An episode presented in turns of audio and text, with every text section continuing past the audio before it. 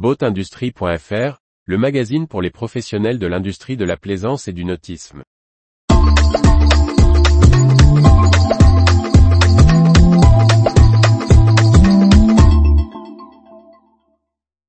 Le port de plaisance, porte d'entrée et vitrine du nautisme.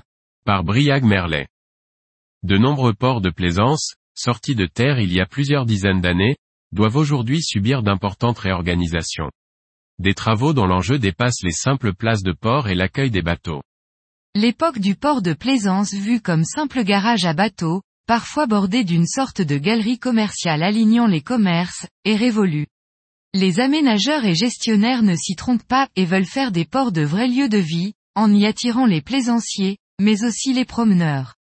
Cela passe par des locaux commerciaux au goût du jour et des espaces publics attrayants. Également par une plus grande ouverture sur les villes.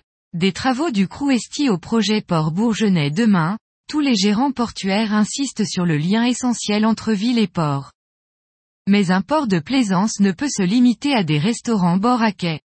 Un plaisancier, qu'il ait un anneau à l'année ou qu'il soit en escale, voudra y trouver les services et magasins d'accastillage essentiels.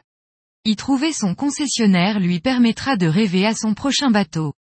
Une zone technique moderne et respectueuse de l'environnement est coûteuse, mais incontournable sur chaque bassin de navigation. Mais comment tout faire tenir sur nos ports? La question est parfois ardue.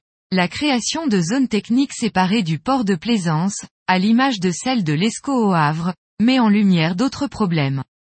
Comment faire venir les plaisanciers loin du port pour leurs achats quotidiens, ou même visiter le showroom? C'est le défi que nous explique le Havre Nautique. Concevoir le port de demain, à la fois dans la ville, sans nuisance, et avec des services complets.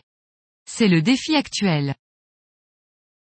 Retrouvez toute l'actualité pour les professionnels de l'industrie de la plaisance sur le site boatindustrie.fr et n'oubliez pas de laisser 5 étoiles sur votre plateforme de podcast.